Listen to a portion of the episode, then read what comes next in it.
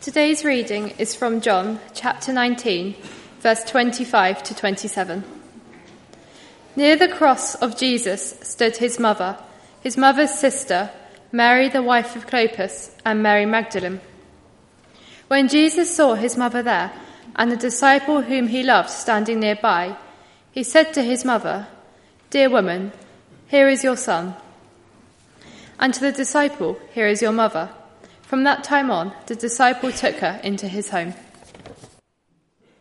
What I want to know is who decided Mothering Sunday should come slap bang in the middle of Lent? All you ladies who've given up chocolate and alcohol for Lent, what are your children supposed to give you today? And what are you supposed to do with chocolate and alcohol if they give it to you for Mothering Sunday? Do you have to wait till Easter Sunday or what? It just, it doesn't make sense. And as Christians, Lent is supposed to be a period of, of introspection and penitence and thoughtfulness and reflecting on Jesus' period in the wilderness and uh, building up to Good Friday. And in the middle of it, you've got Mother's Day. Do we just forget about all that and just have a day when we think about daffodils and babies and nice things? And what do you do in church oh, on Mothering Sunday? The, the people who pro- compiled the Revised Common Lectionary, lectionary, which is not bound to in the Baptist Church, the Anglicans are to some extent, they have set readings throughout Lent. And on this particular Sunday in Lent, you have one, one set of readings for this Sunday in Lent. And if you're celebrating Mothering Sunday, you have a completely different set of readings. It just doesn't fit. It just doesn't make sense. It's all really rather awkward. So, who decided and why to have Mothering Sunday this time of year? Well, to some extent, it's all to do with paganism. Most civilizations in the ancient world, in the springtime, celebrated maternal goddesses. It's the time of fecundity, it's the time of giving birth, it's the time of new life. If you're going to worship all kinds of different gods, you're going to worship female goddesses, and spring is the time to do that. So, as the church consistently did, they thought, here's a pagan festival, let's make it a Christian one instead. And let's think on this particular celebration about Mary being the mother of the Son of God. And from that, it kind of expands to, to, to, celebrating motherhood in general. And it was the time of year when people who were in service were allowed a day off to go back to their home mother church and, and to see their families and their mums again. And yet, at the same time, there might be a sense in which it's appropriate in Lent to celebrate Mothering Sunday. Because, as any mother will know, having children is a painful experience. I'm not just talking about giving birth here, of which all men are in blissful ignorance. But there are, of course, emotional costs that mothers in particular carry all through their lives. As the inevitable result of loving children always carries with it inevitable pain. We all have been, at various times, a source of joy and pride and fulfillment to our mothers, and a cause of stress and anxiety and frustration and grief. We've all done it to them. So, if we're going to celebrate Mothering Sunday, we recognize the patience and the endurance and the qualities that mums need to be mothers to their children.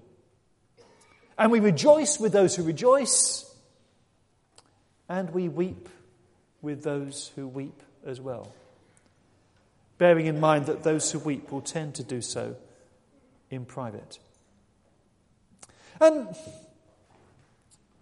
during Lent, we reflect on Jesus and his death on the cross, and there is that little passage uh, that Vicky read to us from John's Gospel, that little picture of four women gathered round the cross of Jesus, three of them mothers, there to see the end of his life and to support them in their sorrow and in their grief. Of the twelve male disciples, none of them were present unless one of them can be identified as the enigmatic figure of the beloved disciple who was there as well. But even if he's there, he's outnumbered four to one.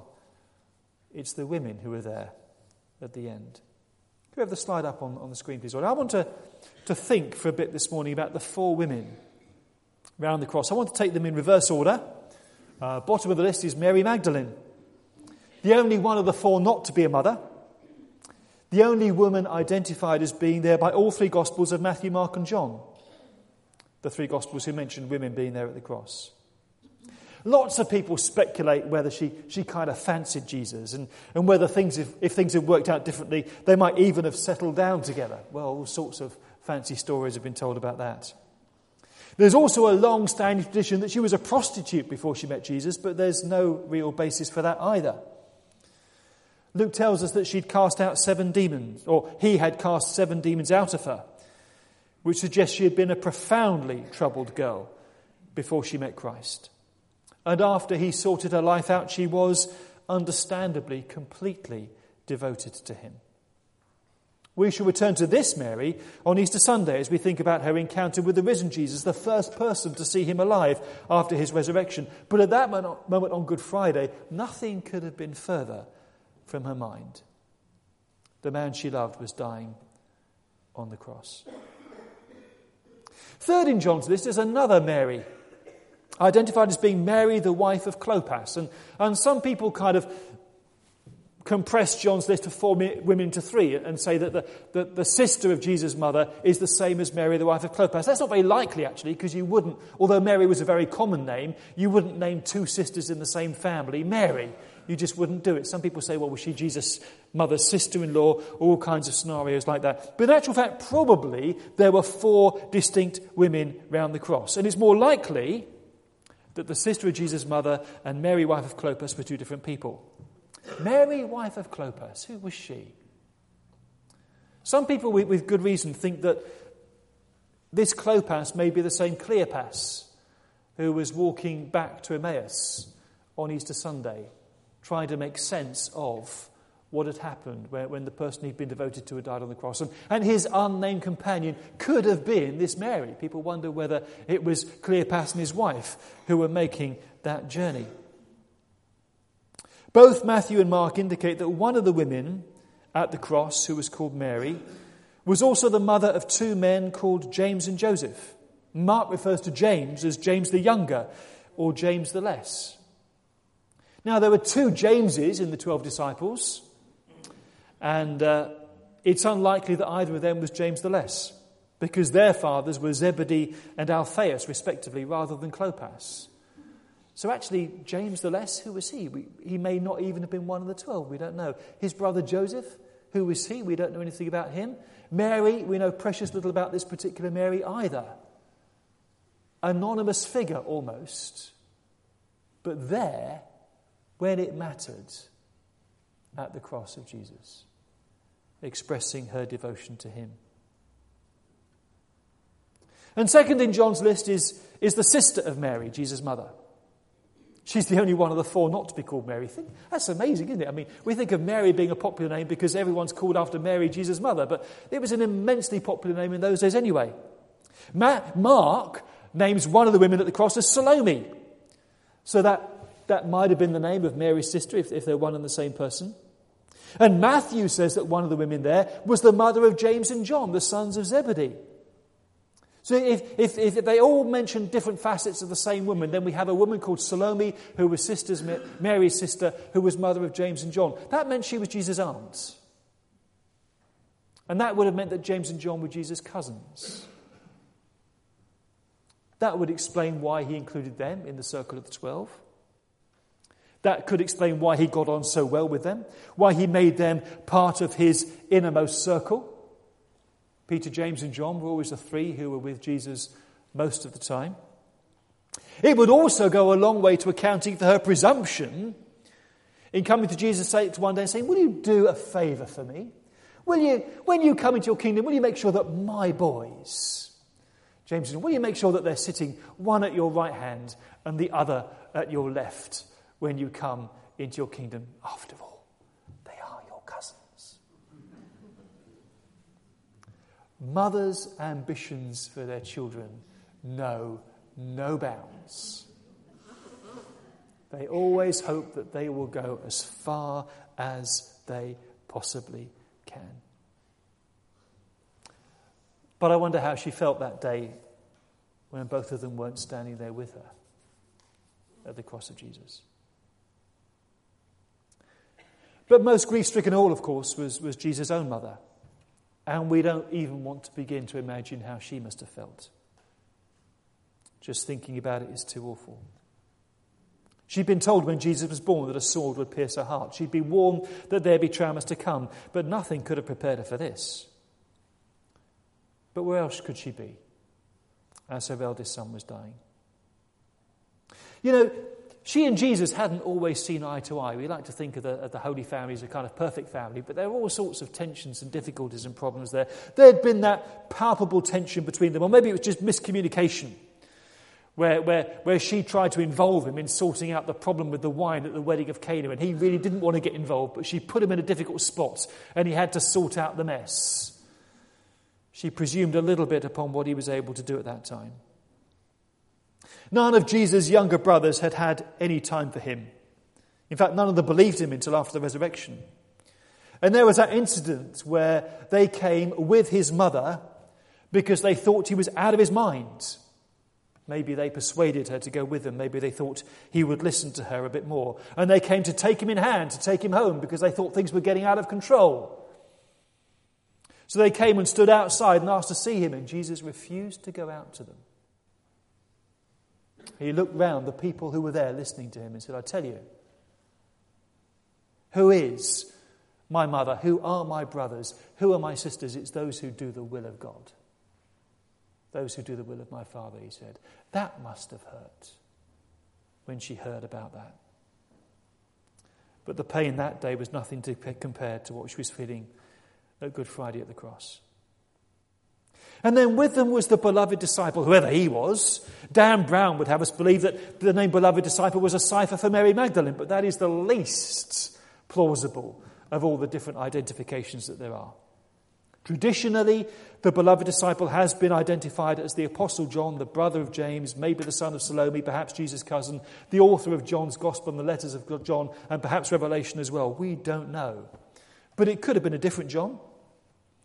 Other candidates have been Lazarus, the woman at the well in Samaria, Nicodemus, Thomas, James, the brother of Jesus. All sorts of theories have circulated about the identity of the beloved disciple. Some would even say he's just an ideal representation of what a true disciple should look like. But it's to this man that Jesus says, You see that woman? She is now your mother. And he says to his mother, Look, this is now your son. And from that day, the beloved disciple takes Jesus' mother into his own home and takes care of her. If we were in a Catholic church, I would expound the way in which this is a picture of, of, Jesus appointing Mary to be the mother of the church, but I can't quite get my head around that, and I suspect lots of us here have issues with that as well. But that is the Catholic understanding of this particular passage. What we do see is that at this, the point of his death, one of Jesus' prime concerns is the well being of his mother. But why, when she had at least four other sons and at least one daughter, does he tell this beloved disciple to look after her? Now, if the beloved disciple is one of Jesus' brothers, that might make sense. But if that's not the case, then he's asking Mary to be taken care of by someone outside the immediate family. Although, if the beloved disciple is his cousin, it's still within the wider circle of the family. Yet, in that profound gesture of asking the beloved disciple to take care of his mum, we get perhaps just another glimpse and insight of how fractured Jesus' family had become. His brothers weren't there to support him, his mother was there without him. Perhaps she had to decide whether to be with Jesus or whether to, to stay at home with them. That Friday, Mary was the mother of a divided family, watching her eldest son die. And all Jesus could do for her was to entrust her to the disciple whom he loved best. But from that day on, he was there for her and took care of her. And maybe that's something we need to take on board this Mothering Sunday, we, we believe in the love of Jesus for everybody, we believe in the love of God for everybody, but it does need to be expressed through the people of God. It's one thing to know, in theory, yes, God loves me. In theory, yes, God is there for me. But it needs to be expressed through the followers of Jesus. And Jesus' mother knew, I guess, that he loved her. She didn't understand at that point that he was dying for her in any sense. But he knew that his love for her needed to be expressed through the beloved disciple. And the challenge to us as church is we need to be channels of God's love to those who need to know God's love, this day as any other day. That little incident reminds us that we need to be there for those who are, or who have been, or who've never had the opportunity to become mothers. We are called to be there with channels of God's grace and expressions of His concern and practical care for one another. And where there are wrongs that can't be righted or where there are hurts that can't easily be healed, the church, made up as we are, as disciples whom Jesus loves, we have a responsibility to communicate that love to those who struggle with or on Mothering Sunday or any day in any situation. Love always brings pain. You see that in Jesus' suffering on the cross. Jesus wants to bring those of us who feel pain the knowledge of his love, to pour out his love into your hearts. And all of us are called to be channels and expressions of that love to those who are struggling today. And we do that round the cross. We do that round the cross whether, whether we're mothers or not. We know that Jesus knows our feelings. He was there suffering to bear our griefs and carry our sorrows. And as Mary, his mother, had struggled to give him life, he was dying to give her life and all of us life that lasts for eternity. We gather round the cross, men and women today, to recognize the Son of God who loved us and gave himself for us and to cause us to express that love in practical ways for everybody, whether we weep or whether we rejoice today. We are included within the love of God, and we're called as a church to give expression to that to one another. Let's pray.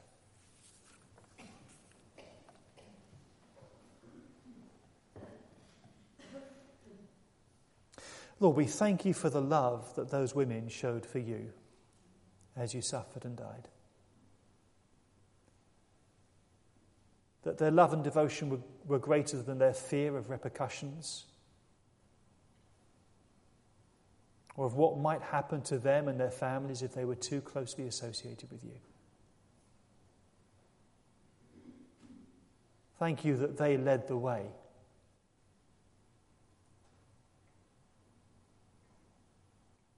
Thank you, Jesus, for the concern that you expressed for your mother. And the reminder that the love of God needs to be practically expressed in our taking care of each other. Lord, you want to put your arms around those who are hurting today. May they feel your love in tangible ways here this morning through the welcome and the concern and the support of your people.